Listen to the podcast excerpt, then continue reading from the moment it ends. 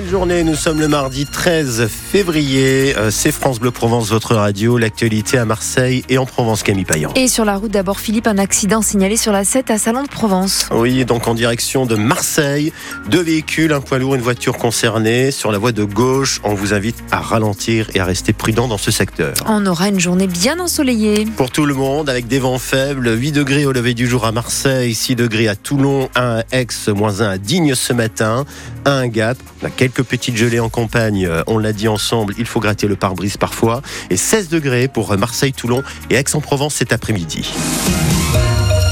À la une ce matin, Camille, c'est un rêve qui ne deviendra jamais réalité pour un ménage sur deux dans notre région, devenir propriétaire. Résultat d'une enquête de l'INSEE. Principale raison, le prix au mètre carré qui explose en Provence, surtout sur le littoral. On se croirait dans la capitale. Le comble à La Ciotat, par exemple, c'est désormais plus cher qu'à Aix-en-Provence, toujours moins qu'à Cassis, mais les habitants n'en reviennent pas, Marion Bernard. Si dans plusieurs ruelles du Vieux-Port, le linge pend encore aux fenêtres et les peintures ne sont pas très fraîches, d'autres façades sont flambant neuves.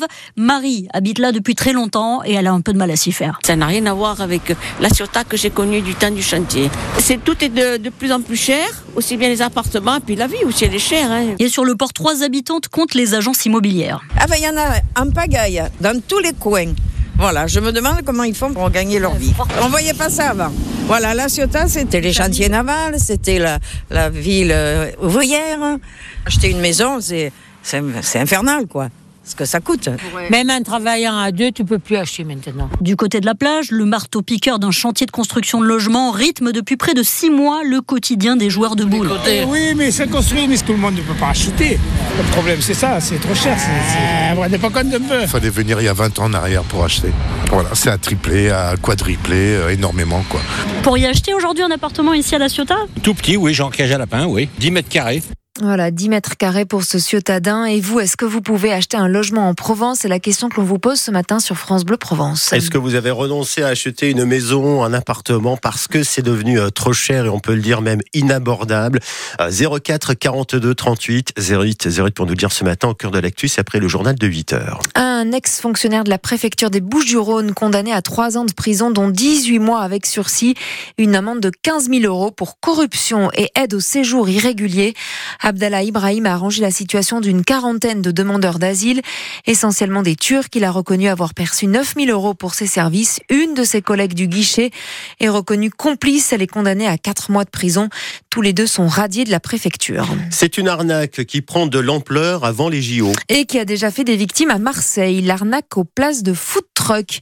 Des faux emplacements proposés aux restaurateurs sur les sites des Jeux Olympiques. Autrement dit, une place stratégique. Réservation, bien sûr, en échange de plusieurs milliers d'euros. Yannick Falt. Les premiers signalements ont eu lieu il y a 4 mois en Seine-Saint-Denis, département qui accueillera notamment les épreuves reines d'athlétisme au Stade de France. Mais l'arnaque a depuis franchi la région parisienne, Nantes, Marseille, avec toujours le même mode opératoire des escrocs.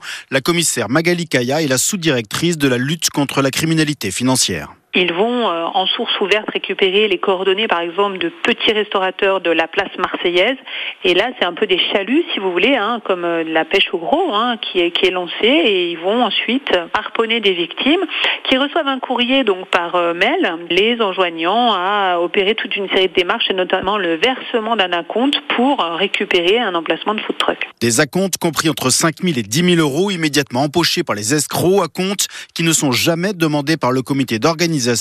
La démarche officielle consiste à répondre à des appels d'offres publiés sur un portail dédié, alors que les enquêteurs privilégient à ce stade l'hypothèse d'un réseau franco-israélien spécialisé dans l'arnaque aux faux ordres de virement qui opérait déjà pendant le Covid. Yannick Falt pour France Bleu Provence. Eux espèrent des promesses bien réelles. Les agriculteurs, les deux principaux syndicats de la profession, FNSEA et Jeunes Agriculteurs, doivent rencontrer Gabriel Attal cet après-midi.